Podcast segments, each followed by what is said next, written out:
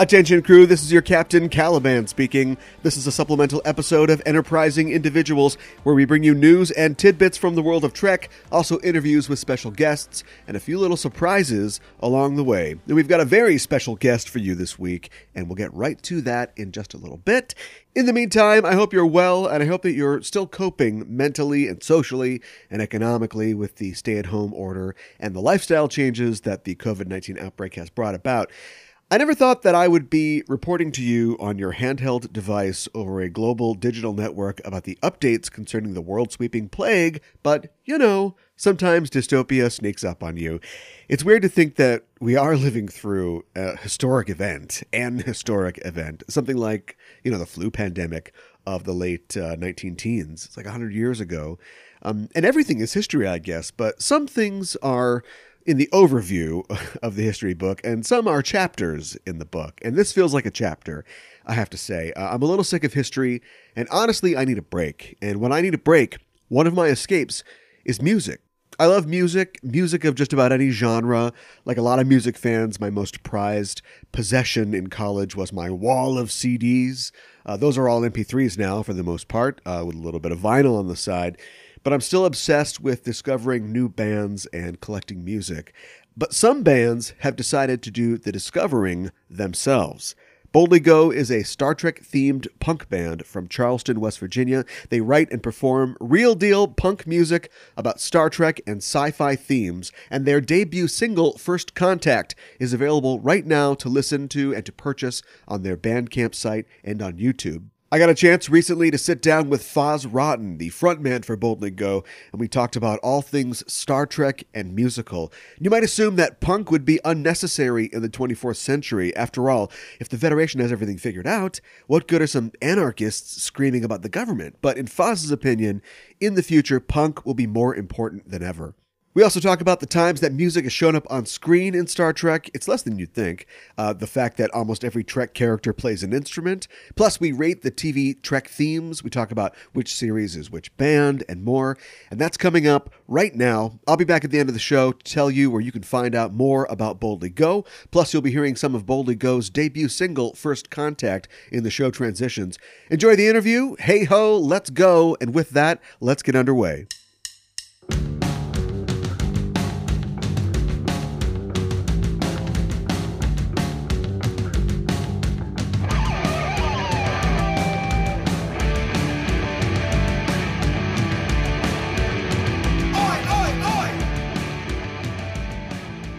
My guest on the show today is Foz Rotten. Foz is a singer and performer and the frontman for Boldly Go, a Star Trek punk rock band for the next generation. He's also a podcaster and the co host of Love Plus Us, a geek tinged lifestyle and relationship podcast.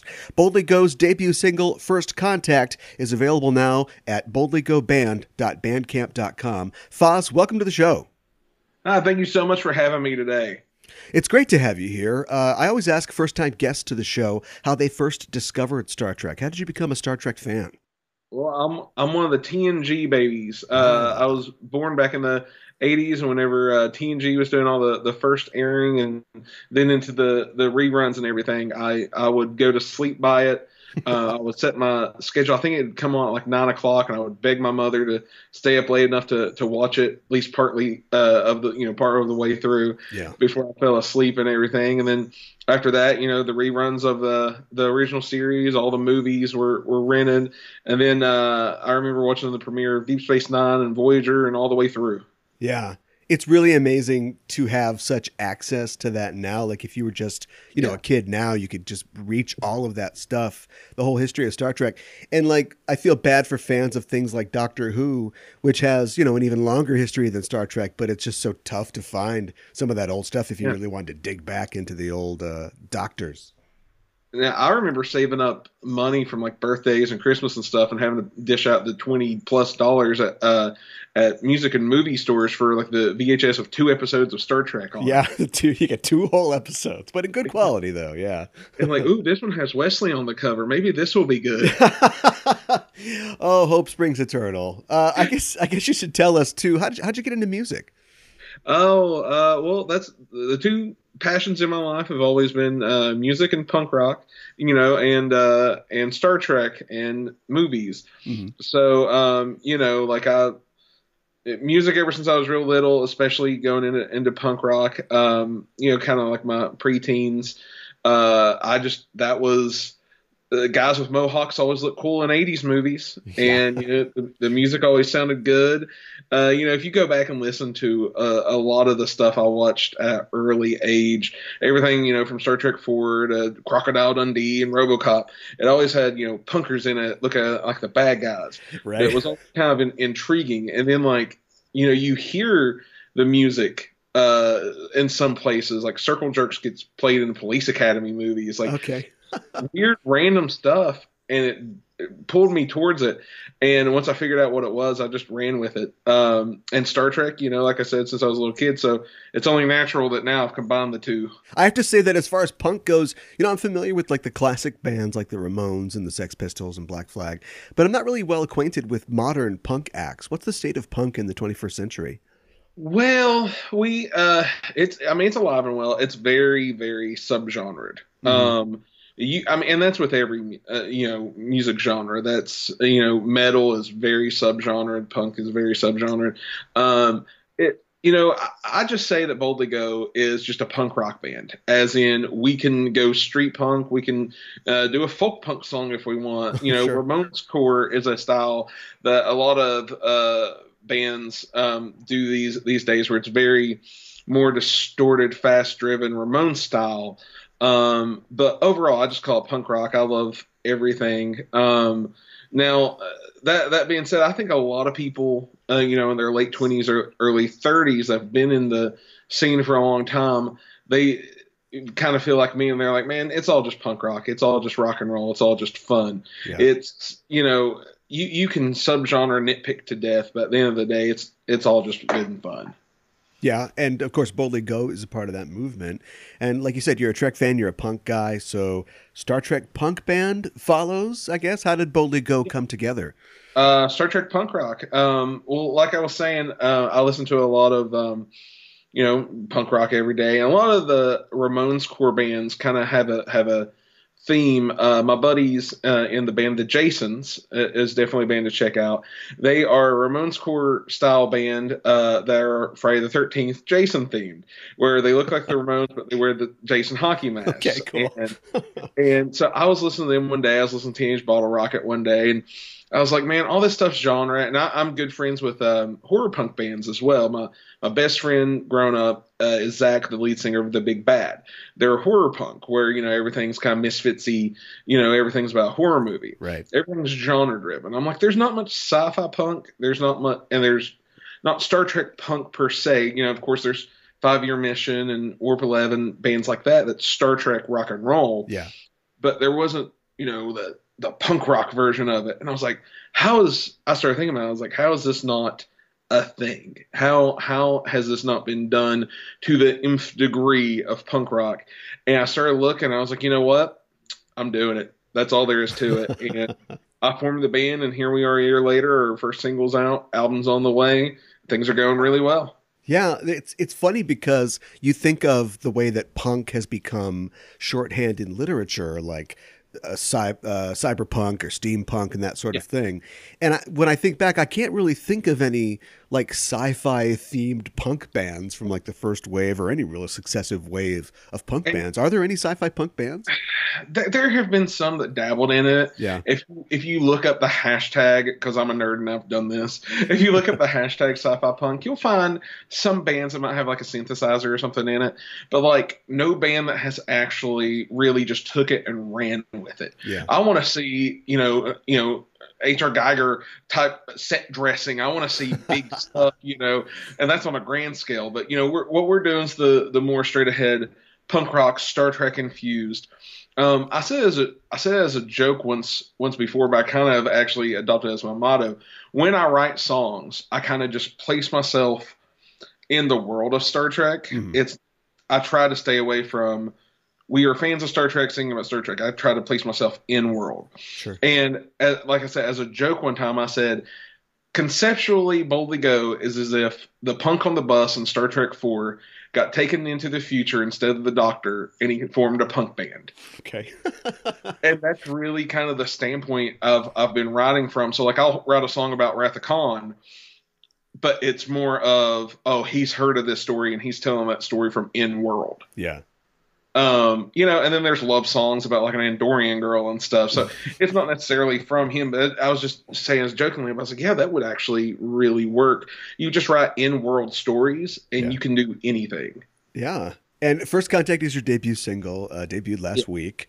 Uh, uh, can we expect to hear uh, that Andorian Girl love song uh, coming up soon?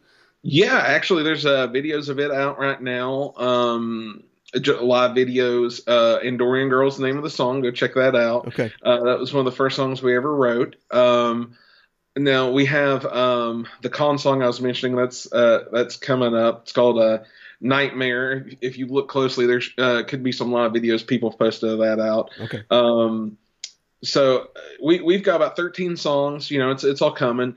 Uh, starting out, we had um, a couple of Ramones covers that we did of like um, uh, their songs, but with more Star Trekified lyrics, Oh, okay. um, like Vulcan Hop and um, Deep Space Bop instead of uh, Blitzkrieg Bop. Yeah. And you know, and that that was really fun. But then you know, just like any band starting off, you do a couple covers and start writing your own music. So you know, we kind of put those to the side. Still do them live. They're really fun. They might make the might make the album, but uh, overall, you know, we got uh, TM13 original tracks coming. It's it's been really fun. That sounds great. How are you guys? I mean, we're all dealing with the quarantine in our own way, but how, how are you guys dealing with uh, not being able to go out and do dates? Well, you'd have to ask each of the guys in their, their own way. I think Yeah. some of a little more restless than others. I'll be honest with you. I'm what they consider an essential personnel in my day job. Okay.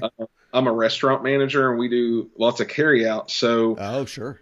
my life is still the same. Yeah, I work, you know, my Yeah. full time plus uh, overtime nowadays uh, day job, and on the weekend I'm still doing the boldly go stuff. Only difference is we're not able to meet for practices and play shows like we want to. Um, now I know a couple of the guys they're able to work from home, and so they're kind of getting a little stir crazy sitting in the house all day. Yeah. Um, we we'd love to figure out how to practice uh, over Skype, but it's just uh, the lag and everything like that. Oh, it, yeah, it yeah. wouldn't really be good. But as soon as this is all over, we have um, some shows lined up. Um, some announced uh, September 11th. Uh, you know, we'll be in Indianapolis with a five-year mission celebrating their 10-year anniversary. Wow. So I'm I'm real excited about that. I love five-year mission. Yeah. The O the OG guys. Yeah, right. yeah. Well, that sounds great. Uh, thanks for joining me on the show today. Uh, music is something that has, I think, it's got a unique place in Star Trek. Um, of course, the distinctive themes of Star Trek are a big part of the franchise's appeal, and many of the protagonists of Star Trek shows are themselves musicians. And it's kind of funny because that fact doesn't necessarily have anything to do with anything. It's not like any major wars were ever solved because Harry Kim could jam out on the clarinet. And there, Yeah. there isn't even like a close encounters of the third kind moment where we have to hit the right musical tones to communicate with an alien race. And I mean, Star Trek isn't Glee, although I'd watch that. But I think it's in, it's important to the people that make Trek to show us that the characters on Star Trek appreciate music and they create it themselves because they're refined, they're cultural people, and they're interested in improving themselves, which I think is right on the money character wise for citizens of the Federation. Yeah, totally. It's and it's always like refined classical music, or maybe you know Yeah. With jazz and his trombone Yeah. and everything. But you, you know, Tom Paris is uh, on Voyager in the holodeck.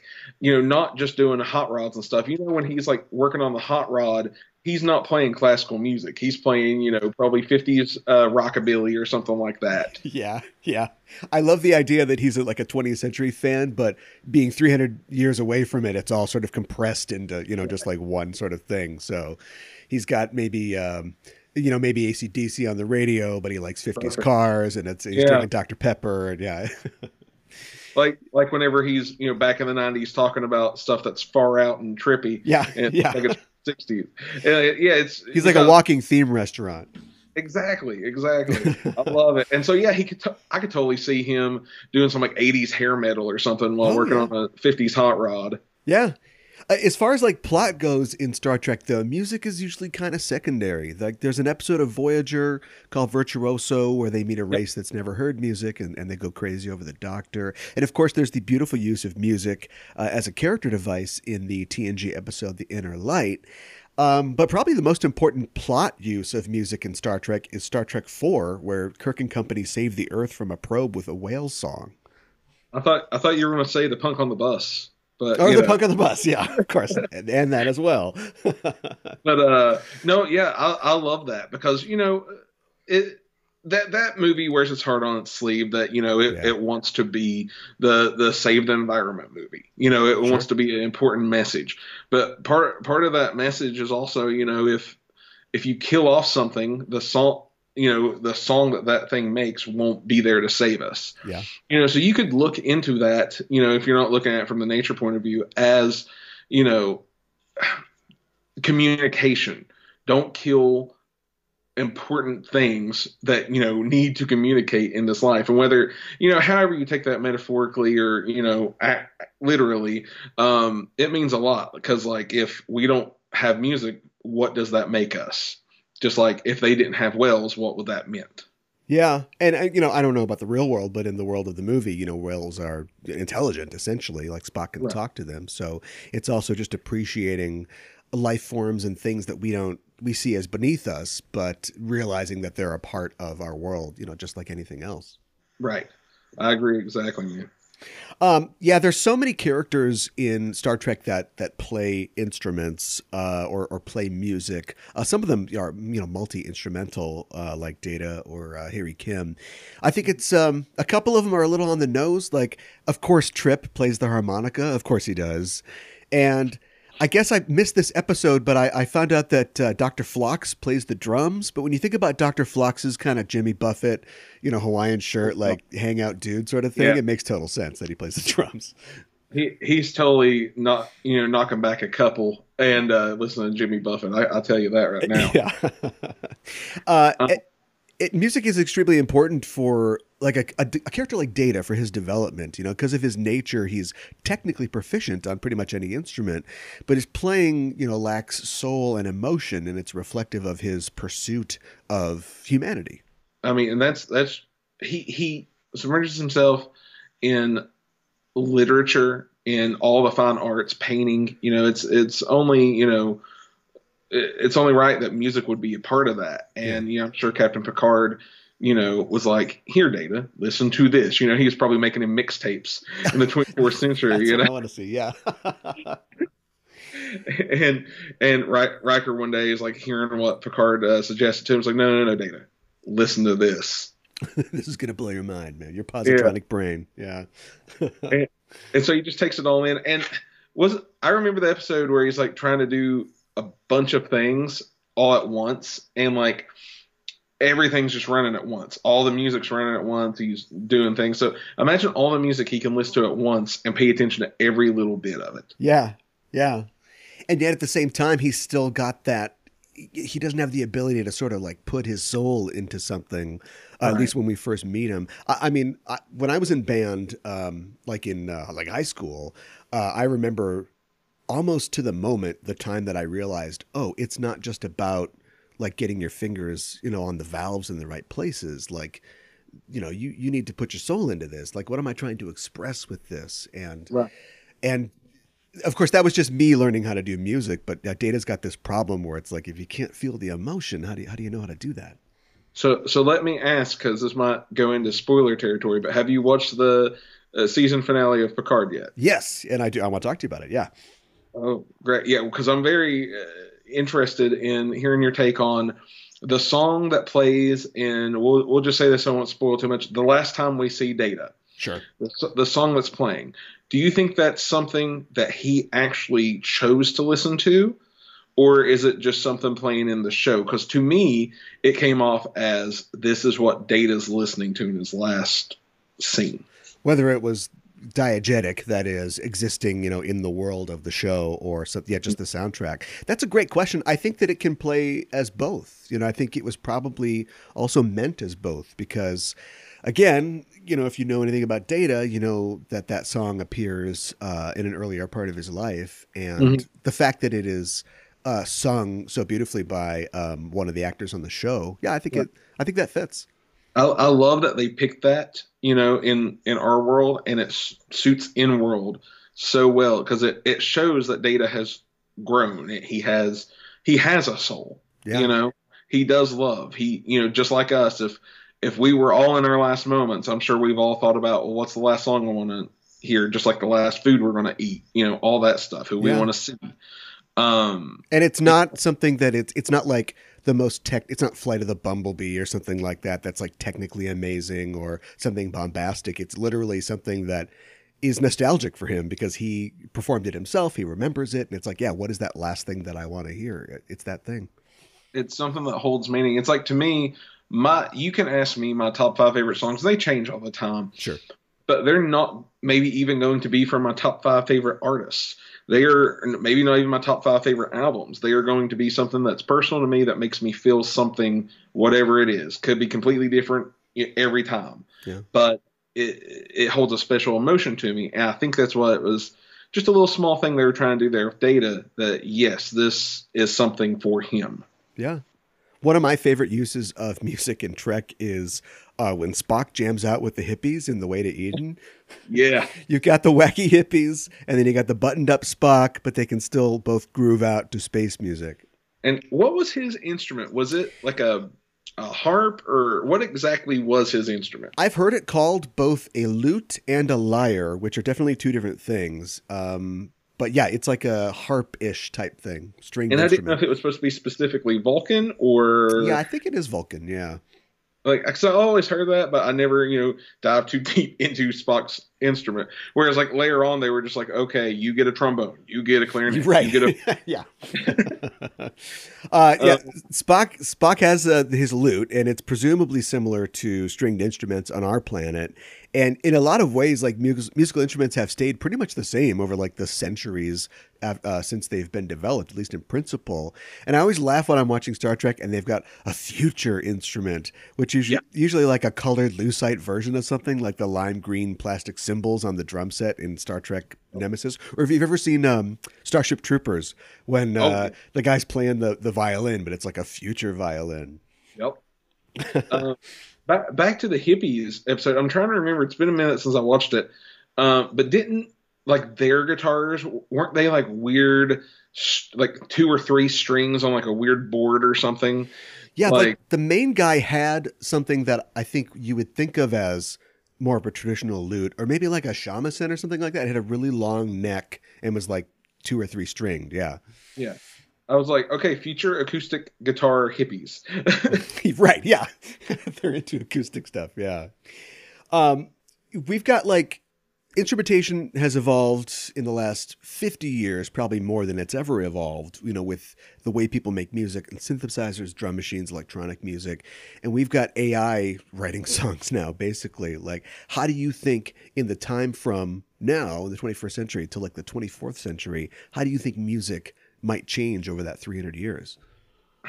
I think, like a lot of things, it will be splintered into two factions of, and just like today, there's different variations of this of, okay, the some people just want, don't care. They want poppy catchiness. And if that's done by a computer producer, whatever, take the um, human you know element out of it completely.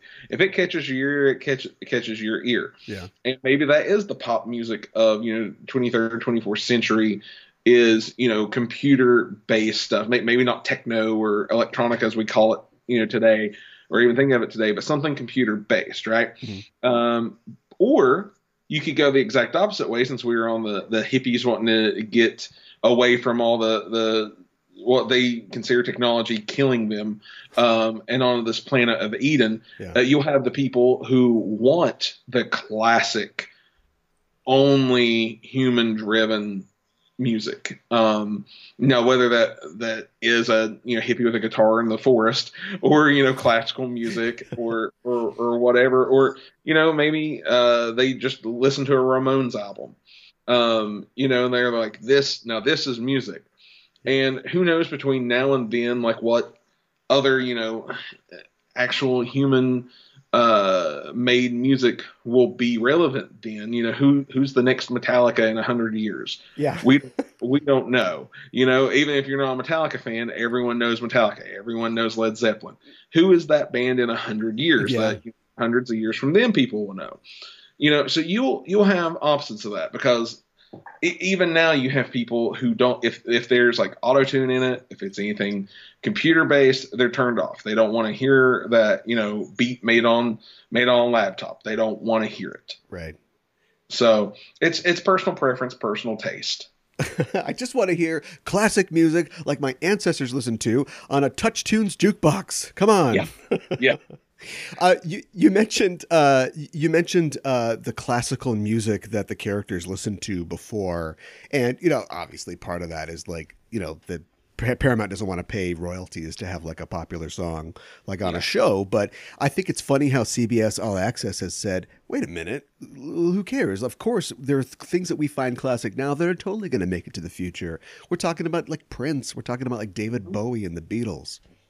Um, one of the things I found interesting this season they didn't go more into uh, was that the the captain on the new um, on Picard's new ship, what's his name, Nero? Or no, no, not Nero. Nero's the Rios. weird- Rios. Thank you. Yeah. Thank you, Rios.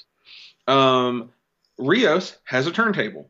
He has Yeah. a record collection. Yeah, Why did we not go into that more? I'm sitting there every the whole plot's moving along without me, and I'm all I can think about is I wonder what records are in Rios's record collection. Yeah. Yeah, I don't think we get too close of a look at it. Um, and I can't remember now the song that was playing when we do see it, but it was like, um, shoot, I can't remember what it was, but it was something uh, classic. Um, right Like and a it, Motown it, type was- thing. you know it is it, it's a classic song but like what would he actually be listening to and was it something that was handed down to him through his family yeah. was it something that he uh, is he a hipster captain that all of a well, sudden you know, definitely a hipster buying- captain. yeah just buying a turntable you know Yeah. and it was like oh i want to see what these vinyls on sale at uh in free world at this you know at this free world walmart is Yeah, You know, right. Uh, does he own purple rain yeah. did uh did the vinyl boom like continue and are, are they still pressing vinyls, you know, in like the 21st cent or 22nd century? Exactly. And back back to data, I was even even thinking of this where he has everything stored in memory. Does he actually have to listen to music or can he just recall it in his mind?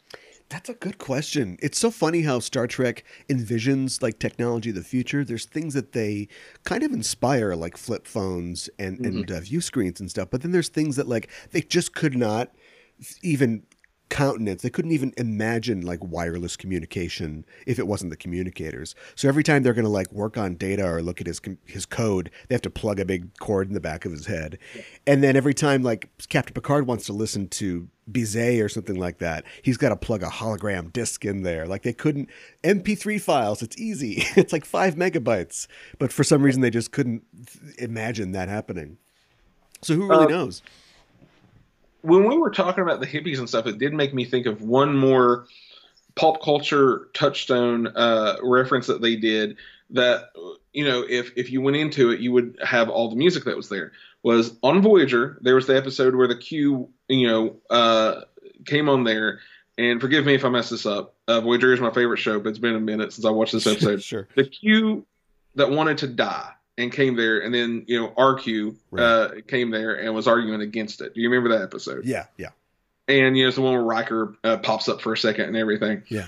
While they're in that uh, that briefing room, going, you know, having the little mock trial, he brings up the dude from Woodstock. Mhm. So that Q went to Woodstock. They make that popular reference. right. So they they could have like you know Jimi Hendrix or anybody like that pop up. Can use the snippet of that song. I find that very interesting. That's true. Like in the holodeck or something, just have a, Yeah. a guy that looks like Hendrix, and then you wouldn't even have to play uh, Purple Haze. You could just have like a sort of sound alike riff or something like that. Right. they got all these, you know, historical figures through time of the holodeck plugged in. You know that there's a Woodstock program somewhere. There's got to be. Yeah, definitely. I mean, yeah, like Quark would definitely have that in the holosuites probably for uh for O'Brien or somebody to be using. I could see that. J- Janeway says to B'Elanna, "All right, B'Elanna, I'm going to show you my favorite my favorite concert of all time. You know, it's Janis Joplin or something." Yeah, Lilith Fair, '97. Turn it on. exactly. that'd be great. Hey, that'd, that'd be a good show right there, man. yeah. I wonder what alien music might sound like. Like if aliens have a different number of fingers or hands, or if they hear differently. You know, if you go by the Star Wars universe, like the Cantina band, space music sounds like Dixieland klezmer, I guess. But yeah, I never got into the Star, Star Wars uh, music, but it is, you know, it it does all kind of have that vibe to it. We do get Klingon opera, I guess, but I mean that's like very Klingon-y. Um, I, I can't think that uh, for some reason this is how my mind works. You said uh, alien races and their music, and all of a sudden I just pictured Ferengi loving Cash Money millionaires. oh my god! There you go. That's it. Yeah. yeah, I think uh, Ferengi could get into uh, like uh, rap music, uh, the con- oh, conspicuous uh, late, consuming, late and rap, definitely. Yeah, yeah, for sure. big Puff Daddy fans. or like you know, supposedly like you know, Andoria is a very harsh world. It's it's very mm-hmm. cold. So I imagine like you know, would they be like Norwegian death metal guys or or how that might work? I've I've always wanted to do a little um, picture bracket. I'm not as clever as a lot of these uh, people I see online posting these things, but somehow make up like which Star Trek is which uh, musical genre or which subgenre of punk is which Star Trek is. Sure. And one thing I've al- always thought, and we even incorporated that into First Contact, uh, we use ois in the in the background, you know, as backup vocals mm-hmm. in our single First Contact. And part of that is you know, oi punk is very much a the working man's uh, music, right? Mm-hmm. You know, you get you get off work all hard uh, from a hard day's work, all day laboring. You want to go have a pint down at uh, down at the pub and uh, watch a band, right? Right. Star Trek Enterprise to me and First Contact that that whole in in world there, that's all oi. You know, that's all you know from the roots. Strap your boots up. Uh, let's go hard working. Um, and that that's why I incorporated the ois into it because you look at Star Trek Enterprise with their their jumpsuits and everything, they're not flashy. Right. yeah. Yeah. And even like uh, you know the, the first contact era, like the Zefram Cochrane thing. I mean, yeah, okay, he likes Ooby Dooby, that's cool, but like oh, he should have some punk on that jukebox. There, yeah, Magic Carpet Ride. Yeah, sure, yeah, yeah. Um, you know, he he's like the '60s th- throwback guy, you know. Right. But I'm like, I'm like, so, somewhere Trip Tucker has a Dropkick Murphys uh, album on uh, his personal, you know, pad or whatever. oh, he's got to, yeah. Well, yeah. I was thinking about that. When it comes to punk music, you know, which one part of it is, is you know, like pointing out the flaws in society. You'd think that the, the Federation in the 24th century, like punk could be on life support because, you know, if a lot of our societal flaws are fixed, like what's punk's job? But I think it's possible that punk would be more important than ever. You know, utopia or no, there's still going to be things to call out. And I think it's really easy for people who are doing really well to become complacent politically. It's like, you know, it's like the way that Thatcherism in the UK gave rise to the original punk movement in the 70s. Mm-hmm. And if you look like now, you know, present day for us, I guess, would be Picard, right? Yeah, that, that's where, that's where Starfleet is and everything. Yeah. Well, look at like a place like Freecloud that they went and visited. That looked like straight up out of an '80s movie or something, uh, where you'd see a guy with a mohawk over in the corner of the bar. yeah, right. Uh, and like you know that there's some guys uh, forming a punk band talking about how uh, BS Starfleet is, you know, yeah. Uh, and you know some some Romulans and an angry uh, band all, all about how they got uh, abandoned and they should have you know uh, done it for themselves you know instead of uh, picking fights at, at bars they're you know out actually being semi-political punks you know right. because if, if we see the the one moppy haired emo uh you know Romulan. Um, there, there's definitely some spiky haired Romulans somewhere. I promise you. Yeah, Starfleet's a bunch of fascists. You know, anarchy in the UFP exactly, man. what character do you think would most likely be the uh, front man of a punk uh, outfit in the uh, Star Trek universe? Oh, um, Well, I keep going back to Trip Tucker because he's like the most everybody working man. Yeah. But um, and I could see him him doing some some fun stuff. But uh, let's talk about Chief O'Brien and uh, definitely having having like that that punk rock boy band I was talking about there. Yeah, I could see that. Uh, any punk band use uh, bagpipes on the regular? Dropkick Murphys. Oh, that's true. Yeah, of course. Yeah, yeah. So you can have Yeah, a little vibe there. Yeah. You got Flogging Molly, Dropkick Murphys, you know, Salty Dogs, uh, all that all that genre of Irish punk right there. Um, people just love it. it. It's popping me. I went and saw Dropkick Murphys and Rancid a couple years ago together. And while I'm a Rancid fan from way back, and that's really who I was there for, I've seen Dropkick. I like Dropkick. Dropkick headline. You would not believe how big their crowd has gotten over. Oh, the, over it look it looks like an English football game with all the flags wa- waving. You best believe Chief O'Brien would be doing a cover band of that. Trip, like Trip, could be into punk. I could see that, but he's definitely uh, he's definitely a roots rock guy. Oh, definitely. Oh yeah, he's got a couple uh, the the band albums uh, locked away somewhere. Um, you know, I was thinking about the, the the themes of each Trek show and the way that they're all distinctive in their own right, and how each theme kind of expresses something specific about its respective series. Do you have a favorite Trek theme out of all the like Trek series? um, probably Voyager. The one that you uh, that you don't skip through on Netflix? Yes, I always li- list it, and you know I'll go on record and say it now. I love the Enterprise theme, Faith of the Heart. That was my next question. I love it. I, we, we've been we've been you know kind of bantering it around that we're going to cover it at some point, make a punk version of it, and the internet's behind it. They they they love it. They're encouraging. Um, it's really just getting everybody on board to actually learn it and figure it out. That would be so great because I mean that's pro- I mean it's pretty soft. Uh, it's some pretty uh, some soft rock there, but yeah, I'd love to hear a punk version of that. I mean, it, it, listen to the lyrics. It's a straight up punk song. Yeah, that's yeah, I suppose that's true. Yeah, Everything's about having faith of the heart, not giving up, going going until you can't you know stop. not gonna change my mind. Yeah, yeah. not gonna change my mind. No, you know, it's, it's totally a punk song, man. We You're selling me on this. Yeah, I really like the Voyager one too, and it's like it's it's actually a little excessive. Like it's so long, and it's just and there's just like these. Whereas like the TNG one's got the big horns and we get it, and then like the DS9 one has some kind of sw- swoopy like moving parts. It's got like literally everything. It's like they put a gun to Jerry Goldsmith's head and it's like you have to put every single Trek cliche into this song, but yet I just it just gets me going. I love it so much. It's funny you say that. See, I don't really think it's that long to me. Whereas the Deep Space Nine theme takes forever. It seems. Yeah, yeah.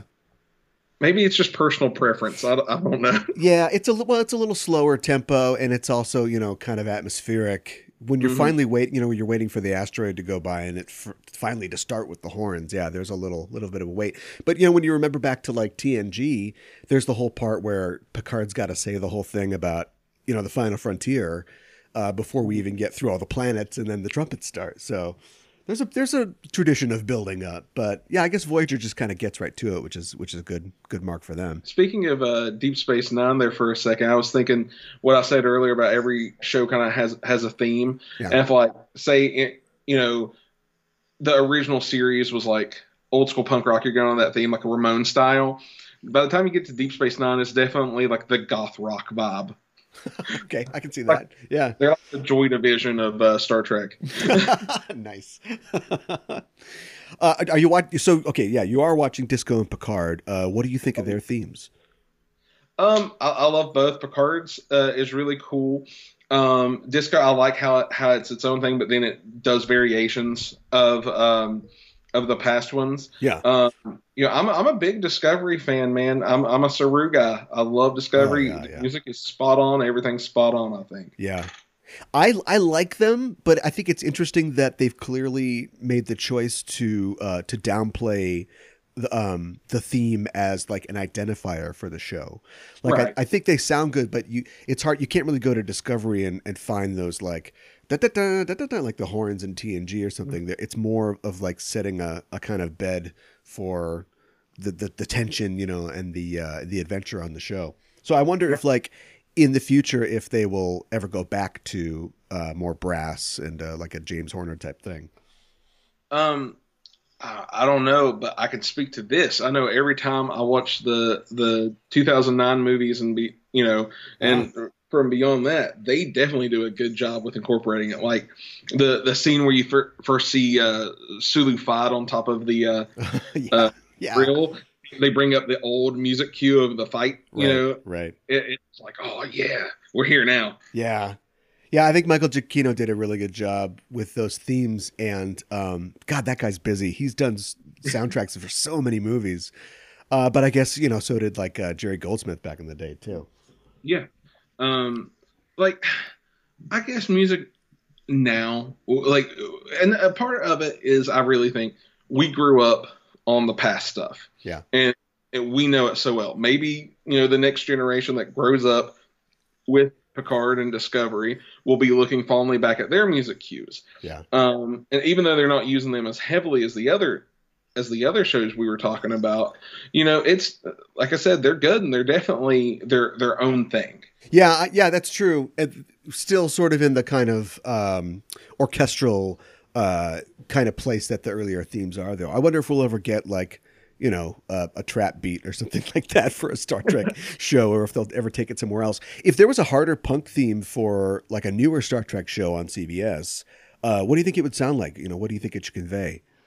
Oh boy, I don't I don't even know. Like uh, Like they do lower decks, and it's just like screw the horns. This is just going to be a punk deal. Oh, Lower Decks is totally a fun. You know, it looks like an Adult Swim type show. yeah, yeah, so you could have like just a fun pop punk song like like I, I know the guys from Goldfinger are real big producers now, so have like maybe even a little ska in it, you know? Okay. Like like it reminds me of something like if you remember Mission Hill was a old animated show back in the day, Mhm. um, and that always had like yeah, that was in like the late '90s, early 2000 where ska punk was in everything. Oh, we'll play some Mighty Mighty Bosstones and Clueless because that's a thing. right. yeah, yeah. And so that's definitely going to be a more fun, uh, upbeat pop punk thing. That would be cool. Um, I'm trying to think of like the other shows that they've got uh, coming out or, or in the works, like the Section 31 show, which if they they have to have like a like a dark uh, spy, you know, type uh, theme or beat to go with that. Um, I'm trying to think what the Jason Bourne soundtrack is like, but you know maybe oh, something yeah. like. Um, now, now, if they do my dream show of the Starfleet show, I've been saying for years that they need to do. Um, you know, now everybody's saying that they want uh, Riker and Troi's daughter to be uh, to be the star of the uh, Starfleet show. Okay. Um, I could I could see them doing the. Um, my wife watches a lot of uh, teen dramas like One Tree Hill, uh, Dawson's Creek, that type of stuff. Sure. They could definitely incorporate uh, like those soundtracks had all the modern rock artists on there. You know, Yeah. they could definitely incorporate some fun stuff into that. Yeah. The what's the Paula Cole of the 24th century? Yeah. Yeah, somebody has a- 24th century boy band poster on their you Yeah. know. dorm. um, did, did let me ask? I was thinking about this earlier, and we circle back around to it. Uh, guys, did you ever hear the thing? I forget who was talking about. Somebody involved with Enterprise, where on Enterprise, the network wanted them to every week have a different musical artist uh, playing in like the the lunchroom, their version of Ten Forward, whatever it was called, the mess hall, I guess. I never heard that. This was like with the network, they wanted to just bring in like. Were they, were, Yeah. were they going to play like characters in? Was it a hologram of like somebody, or were they going to play characters? The, the the the joke was whenever I heard this anecdote that they wanted them to do that, and and the joke was that they told them like we're traveling away from Earth farther and further every week. What are we going to do? Turn back around and pick up the next boy band boy band and bring them back? Okay. And and I can see that because who was at the time? UPN. Yeah. Right. Right. And like I could see that. And Buffy, what did they have? They had the bronze, and there was a different band every week. That's true. you know the you know even in like One Tree Hill uh, that my wife watches, I'll see like Fall Out Boy pop up in an episode, or you know Angels and Airwaves pop up in an episode. I can totally see some producer who doesn't really watch Star Trek being like, well, "That's what we need right there. We need that." Yeah. Right. Hey, what's what's playing in the mess hall? Oh, I think it's Sum 41. Yeah. Right. And that's exactly who it would have been. uh, I never heard. That's fascinating. Um, I and to look up where that was, but I've definitely heard that before. I actually don't. I actually don't hate it necessarily. like one of the things that I think people criticized.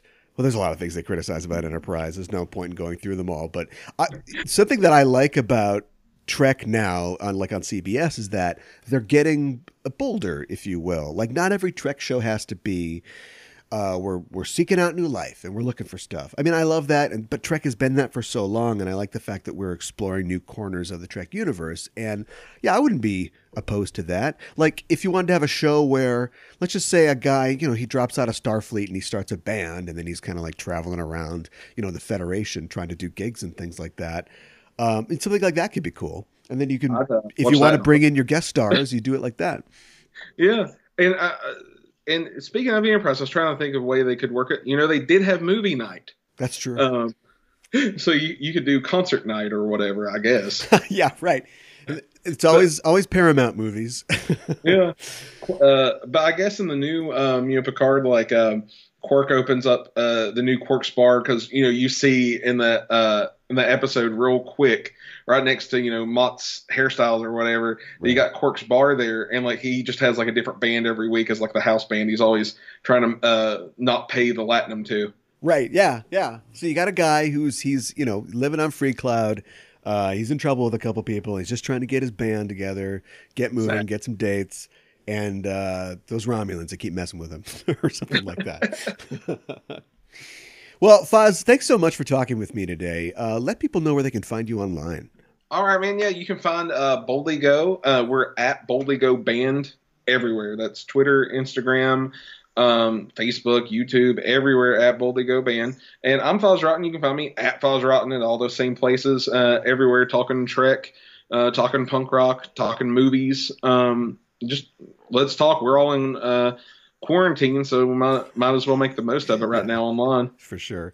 And again, you can get Boldly Go's debut single, First Contact, on their Bandcamp page at boldlygoband.bandcamp.com and on Spotify, Apple Music, and other streaming platforms. Thanks again. Thank you so much.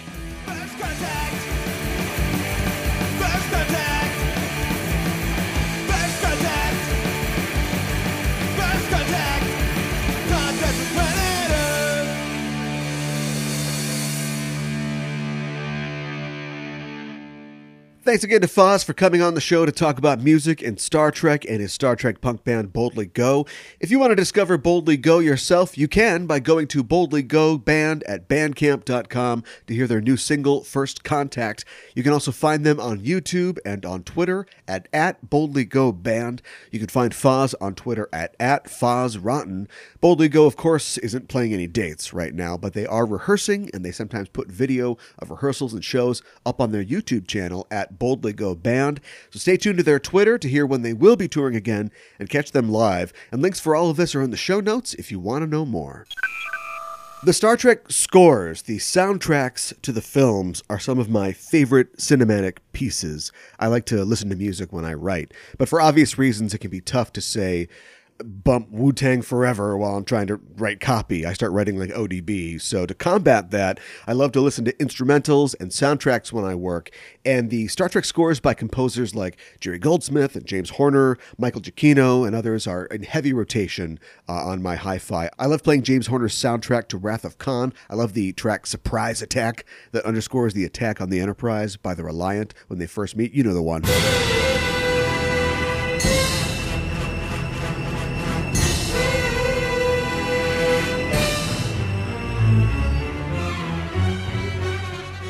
Then, of course, I get too excited when hearing that, and my writing starts sounding like Khan, but what can you do? You can get the expanded Wrath of Khan soundtrack on Amazon, either the physical CD, the MP3s, you can get it through streaming, or even on vinyl. I'll include an Amazon link to the soundtrack in the show notes. When you make purchases on Amazon through the links we provide, or by clicking on our Shop Amazon banner on enterprisingindividuals.com to get to Amazon, a small percentage of that purchase price from your transaction comes back to us at no extra cost to you and helps keep the Warp Core lit here at the show. And this counts for anything you buy. It's not just Star Trek stuff. In fact, you can bookmark our banner, and when you click through to Amazon that way, whatever you buy, the same deal applies. It's a great way to help support our show. Anytime you shop on Amazon.com, click through our Amazon banner or through your bookmark or saved link and shop away. And maybe you're saying, Yeah, I've already got the Wrath of Khan soundtrack and all other Star Trek music. To which I would say, do you also have rhythm and a man? Could you ask for anything more? But I would also say, if you like what you hear on Enterprising Individuals and you want to support the show, why not head to our Patreon page at patreon.com forward slash EISTPOD. It's there that you can sign up to be a crew member for the show, and you can get access to exclusive subscriber content like our live episodes, my DS9 and Voyager rewatch recaps, extended interviews from show guests containing off topic discussions, and outtakes, and more. Just head to patreon.com forward slash EISTpod. Anyone can join our crew, fans of the Gershwins or no. All are welcome at patreon.com forward slash EISTpod. And as always, the best way to support the show is to tell a friend. Anything you contribute to the show will be appreciated and will help keep us flying. Thanks. And that's it for this supplemental episode of Enterprising Individuals. If you're an Apple Podcast listener and you haven't yet, why not look us up on Apple Podcasts and make sure that you're subscribed to the show? Also, write us a little review if the spirit moves you and give us a rating at the very least. We'd appreciate it. If you're not an Apple Podcast user, you can still subscribe to the show on Google Play or Stitcher or wherever you get our show from. And if you leave positive comments and ratings and reviews on those platforms as well, we would be eternally grateful. Next week on Enterprising Individuals. Genre fiction has had an uphill battle gaining respect in the literary world. It wasn't until 2007 that a sci fi novel won the Pulitzer Prize, that's Cormac McCarthy's The Road, and many would quibble over its classification as sci fi. Ray Bradbury, the 2007 recipient of a special citation by the Pulitzer Board, once said of sci fi that, quote, Science fiction is any idea that occurs in the head and doesn't exist yet, but soon will, and will change everything for everybody, and nothing will ever be the same again. End quote. And no matter what you're writing about, be it the future, or aliens, or androids, doesn't that just describe good literature? Anyway, here's a cowboy teaching Data to play craps. Podcaster and producer Allison Pitt joins the show next week to discuss an episode of Star Trek The Next Generation that wears its genre roots on its sleeve and tries to win Baby a new pair of shoes. It's the Royale, next time on Enterprising Individuals. And until then, I'm your Captain Caliban signing off and saying live long and prosper.